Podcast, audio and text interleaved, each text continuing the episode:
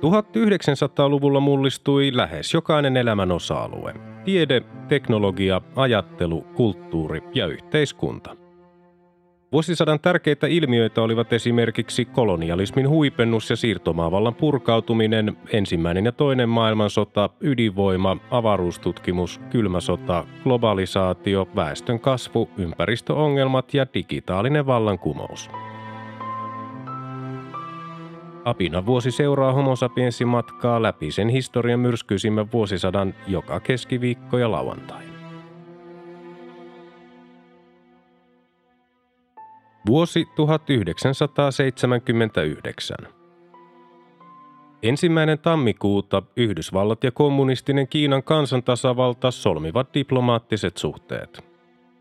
Samana päivänä ensimmäinen tammikuuta Kemin maalaiskunnan nimi muutettiin Kemin maaksi. Samana päivänä ensimmäinen tammikuuta Pielisjärven kirkko Lieksassa tuhoutui tulipalossa. 4. tammikuuta Shabur Bakhtiar muodosti Iraniin uuden siviilihallituksen. Seuraavana päivänä 5. tammikuuta taloudellisiin vaikeuksiin joutunut vihuriyhtymä myi Perniossa sijaitsevat Teijon tehtaat Finmekano osakeyhtiölle. Kauppaan kuuluivat myös Teijon kartano ja 3000 hehtaaria metsää. 7. tammikuuta Kambodsan ja Vietnamin välinen sota Vietnamin ja Kambodsan kapinalliset ilmoittivat Polpotin hallituskauden päättyneen. Seuraavana päivänä 8. tammikuuta ranskalainen säiliöalus Betelgeuse räjähti ja katkesi kahtia Irlannin kaakkoisrannikolla sijainneessa öljysatamassa. Onnettomuudessa kuoli 49 ihmistä ja sen aiheutti laivan öljysäiliöihin lastia tyhjennettäessä päässyt kipinä. 12. tammikuuta eduskunnan perustuslakivaliokunta katsoi, ettei pääministeri Kalevi Sorsan Saloralta saamilla lahjoilla ollut yhteyttä hänen virkatoimiinsa. Seitsemän kansanedustajaa kokoomuksen Tuure Junnilan johdolla oli vaatinut valtakunnan oikeuden kutsumista koolle tutkimaan Sorsan osuutta Salora-jutussa. 16. tammikuuta Iranin shaahi pakeni Egyptiin –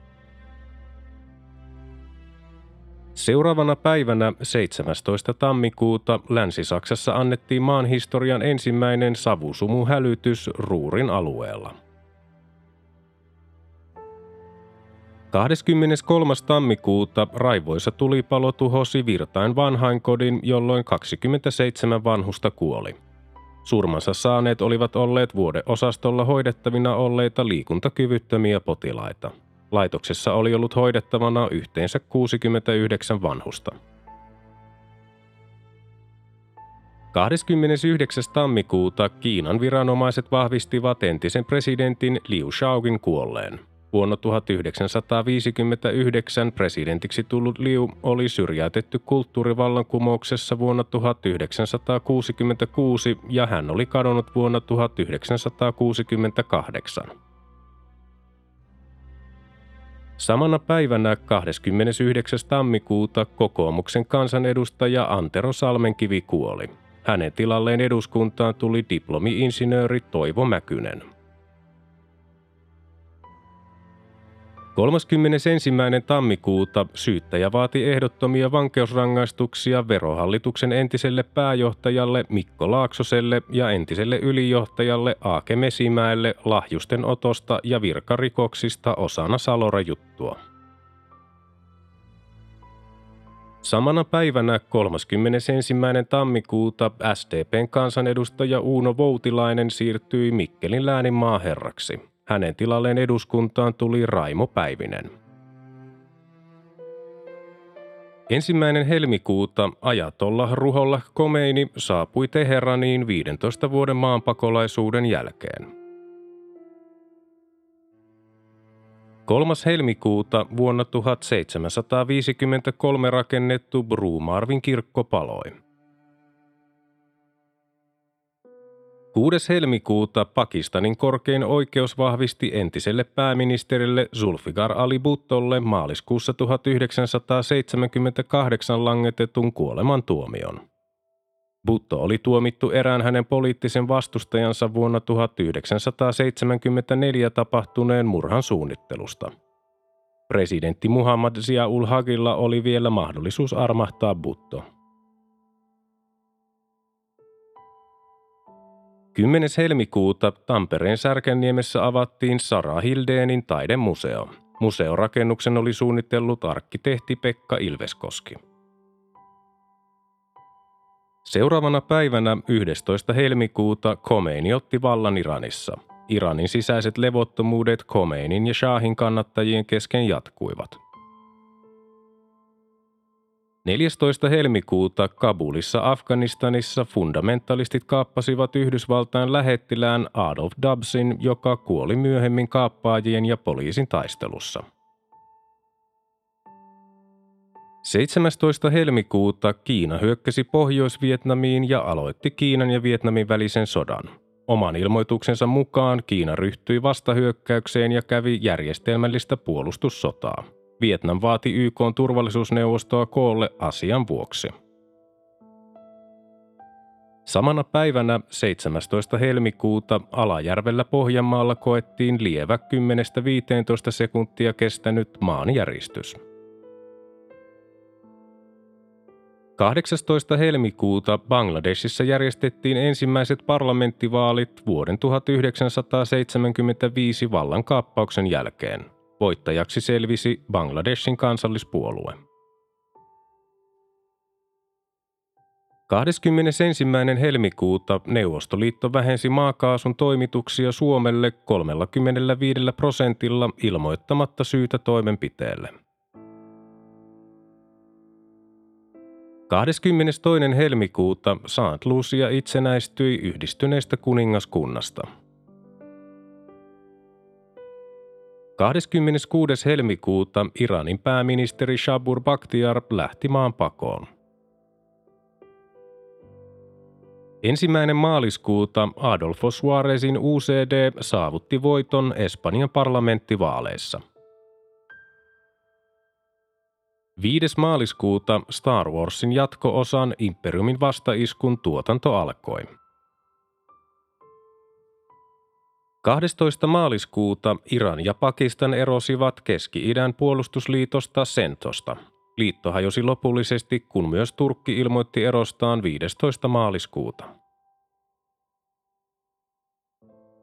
14. maaliskuuta Hawker Siddeley Trident lentokone törmäsi tehtaaseen Kiinassa lähellä Pekingiä surmaten 200 ihmistä.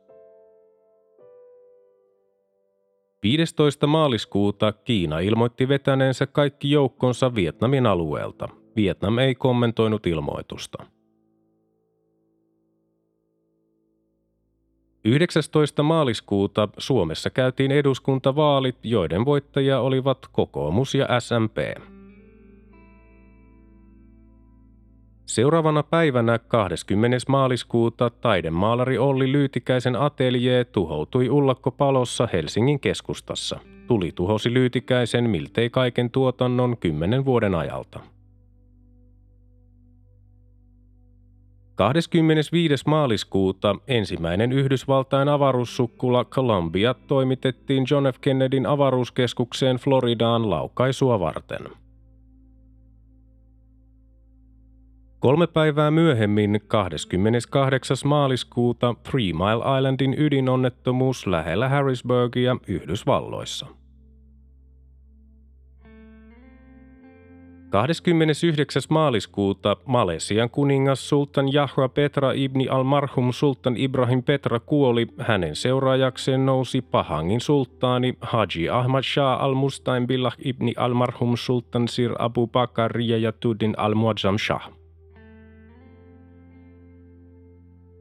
31. maaliskuuta Euroviisut järjestettiin Jerusalemissa. Israelin edustaja Milken Hani Engali Atari voitti kappaleella Halleluja. Ensimmäinen huhtikuuta Iranista tuli islamilainen tasavalta 98 prosentin äänivyöryllä. Shahin valta päättyi näin virallisesti. 3. huhtikuuta Helsingin kaupungin liikennelaitoksen tilaama uusi johdinauto saatiin koeajoon. Öljykriisi oli jälleen lisännyt kiinnostusta johdinautoja kohtaan. 4. huhtikuuta Pakistanin entinen presidentti Zulfikar Ali Bhutto teloitettiin. Uusi presidentti Muhammad Ziul Haq oli kieltäytynyt armahtamasta Bhuttoa lukuisista kansainvälisistä vetoomuksista huolimatta. Samana päivänä 4. huhtikuuta uuden eduskunnan puhemieheksi valittiin keskustapuolueen Ahti Pekkala, ensimmäiseksi varapuhemieheksi SDPn Veikko Helle ja toiseksi varapuhemieheksi kokoomuksen Juuso Häikiö. Seuraavana päivänä 5. huhtikuuta Rautavaaran puukirkko paloi tuhopolttajan sytyttämänä. 8. huhtikuuta Kiina hyväksyttiin kansainvälisen olympiakomitean jäseneksi. Seuraavana päivänä 9. huhtikuuta Iranissa teloitettiin yhdeksän Shahin hallinnon keskeistä jäsentä, muiden muassa ilmavoimien entinen komentaja – Samana päivänä 9. huhtikuuta Vantaan kihlakunnan oikeus tuomitsi Finnairin matkustajakoneen syyskuussa 1978 kaapanneen Arno Lamminpartaan seitsemän vuoden ja yhden kuukauden vankeuteen. Oikeuden mukaan Lamminparras oli toiminut täyttä ymmärrystä vailla. 11. huhtikuuta Tansanian tukemat Ugandan kapinalliset valtasivat maan pääkaupungin Kampalan – Kukistetun diktaattorin Idi Aminin olinpaikkaa ei aluksi tiedetty, mutta myöhemmin kesällä saatujen tietojen mukaan hän oli paennut Libyaan, joka oli myöntänyt hänelle turvapaikan. Samana päivänä 11. huhtikuuta Suomen hallitus teki periaatepäätöksen yhden pennin kolikon valmistuksen lopettamisesta – Vuoden 1980 alusta lähtien alettiin hinnat pyöristää lähimpään viiteen penniin, vaikka penni säilyikin raha- ja laskentayksikkönä. 16. huhtikuuta yli 200 ihmistä kuoli ja 80 000 menetti kotinsa Jugoslavian etelärannikolla sattuneessa maanjäristysten sarjassa – Alueella tapahtui 24. toukokuuta jälkijäristyksiä, joissa kuoli vielä noin 50 ihmistä. Kaatosateet vaikeuttivat pelastustöitä. 18. huhtikuuta Kiina ja Vietnam aloittivat rauhanneuvottelut Vietnamin pääkaupungissa Hanoissa. Vietnam vaati demilitarisoidun vyöhykkeen perustamista maiden väliselle rajalle ja pikaista sotavankien vaihtoa. 21. huhtikuuta luonnonsuojelijat keskeyttivät Forssassa sijaitsevan Koijärven kuivatuksen rakentamalla padon järven laskuojaan. Helsingin vesipiiri lähetti 25. huhtikuuta kaivinkoneen avaamaan laskuojaa, jolloin luonnonsuojelijat kahlitsivat itsensä kaivinkoneeseen. Koijärveä pidettiin Suomen arvokkaimpana lintujärvenä ja tapahtumia on pidetty vihreän liikkeen alkusysäyksenä Suomessa. 22. huhtikuuta Tapanilassa järjestettiin ensimmäinen Mosa herää kyläjuhla. Kylä oli ollut purkuuhan alla ja vaihtoehtoisen kaavan valmistelleet kyläläiset aktivoivat näin kyläläisiä säilyttämään kotiseutunsa. 28. huhtikuuta Neuvostoliitto vapautti neljä vankeustuomiota kärsinyttä toisin ajattelijaa ja antoi heille luvan matkustaa Yhdysvaltoihin. Vastavuoroisesti Yhdysvallat vapautti kaksi vakoilusta vankeuteen tuomittua neuvostoliittolaista YK-virkailijaa. 29. huhtikuuta Israelissa otettiin kuolemanrangaistus virallisesti maan perustuslakiin. Se voitiin langettaa epäinhimillisistä terroristirikoksista – Toinen toukokuuta Lappajärven patokapina voimalaitoksen vesitarpeen vuoksi oli järven vedenpinta juoksutettu erittäin matalalle. Isännät tukkivat traktoreillaan tuomillaan kivillä ähtävän joen suuaukon. 4. toukokuuta konservatiivit voittivat vaalit Britanniassa ja Margaret Thatcher nousi pääministeriksi. 7. toukokuuta tasavallan presidentti Urho Kekkonen aloitti ensimmäisen valtiovierailunsa Länsi-Saksassa. Vierailun katsottiin saattaneen päätökseen Suomen ja molempien Saksojen suhteiden normalisoinnin. 10. toukokuuta Mikronesian liittovaltio itsenäistyi. 11. toukokuuta Helsingin työttömät toimeenpanivat niin sanotun rukkasmarssin ruskeasuolta eduskuntatalolle ja kumosivat marssin päätteeksi 30 kottikärryllistä työrukkasia eduskuntatalon portaille. Tällä tempauksella haluttiin kiinnittää valtiovallan huomio työttömien vaikeaan asemaan Suomessa – 13. toukokuuta Iranin vallankumoustuomioistuimen puheenjohtaja ilmoitti, että maanpakoon lähteneet Shahi Reza Pahlavi, hänen puolisonsa Farah Diba ja pääministeri Shabur Bakhtiar oli tuomittu kuolemaan ja vaati ulkovaltoja pidättymään rankaisutoimista tuomioiden täytäntöönpanijoita kohtaan. 15. toukokuuta oikeusministeriön kansliapäällikkö Kai Korte sanoi virkamiesten moraalin heikentyneen 1970-luvun mittaan ja katsoi, että poliittisin perustein nimitetyistä virkamiehistä oli muodostumassa uusi rälssi. 25. toukokuuta American Airlinesin lennolla 191 DC-10 putosi kesken nousun Chicagon O'Harein kansainvälisellä lentoasemalla. 271 koneessa ollutta ihmistä sai surmansa. 26. toukokuuta presidentti Urho Kekkonen myönsi eron Sorsan toiselle hallitukselle ja nimitti Koiviston toisen hallituksen. Ensimmäinen kesäkuuta Rodesian ensimmäinen musta hallitus 90 vuoteen otti vallan ja syrjäytti Ian Smithin. Toinen kesäkuuta Paavi Johannes Paavali II vieraili kotimaassaan Puolassa ja sai suorastaan haltioituneen vastaanoton. Hän oli ensimmäinen kommunistisessa maassa vierailut Paavi. Samana päivänä toinen kesäkuuta ensimmäinen provinssi Rock järjestettiin Seinäjoella. Kolmas kesäkuuta Suomen kansan demokraattinen liitto piti puoluekokouksensa Oulussa. Opetusministeri Kalevi Kivistö valittiin uudeksi puheenjohtajaksi Ele Aleniuksen tilalle. Puolueen naiset ilmaisivat tyytymättömyytensä edustuksensa puolueen johtoelimissä – 5. kesäkuuta tohtori Johannes Virolainen valittiin eduskunnan puhemieheksi Ahti Pekkalan siirryttyä valtiovarainministeriksi Koiviston hallitukseen.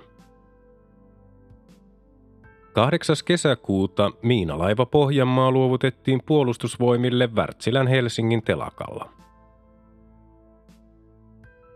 10. kesäkuuta Neuvostoliitto kutsui Helsingin suurlähettiläänsä Vladimir Stepanovin kotiin ja nimitti hänen tilalleen Neuvostoliiton ulkoministeriön Skandinavian osaston päällikön Vladimir Shobolevin.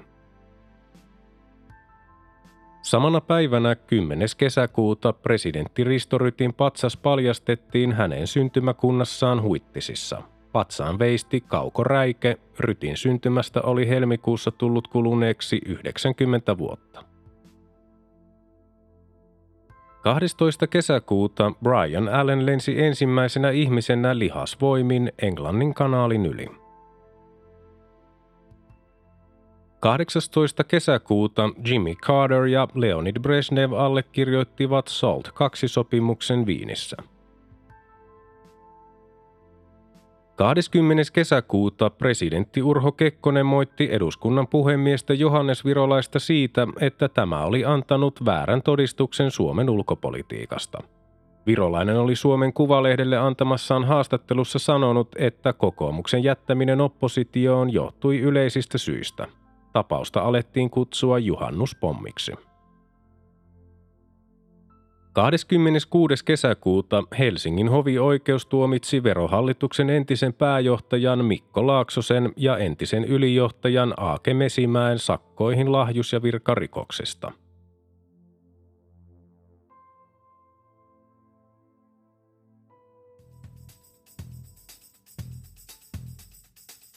Tämä oli Apinan vuosi. Homo sapiensin seikkailut jatkuvat taas seuraavassa jaksossa. Liitytään mukaan.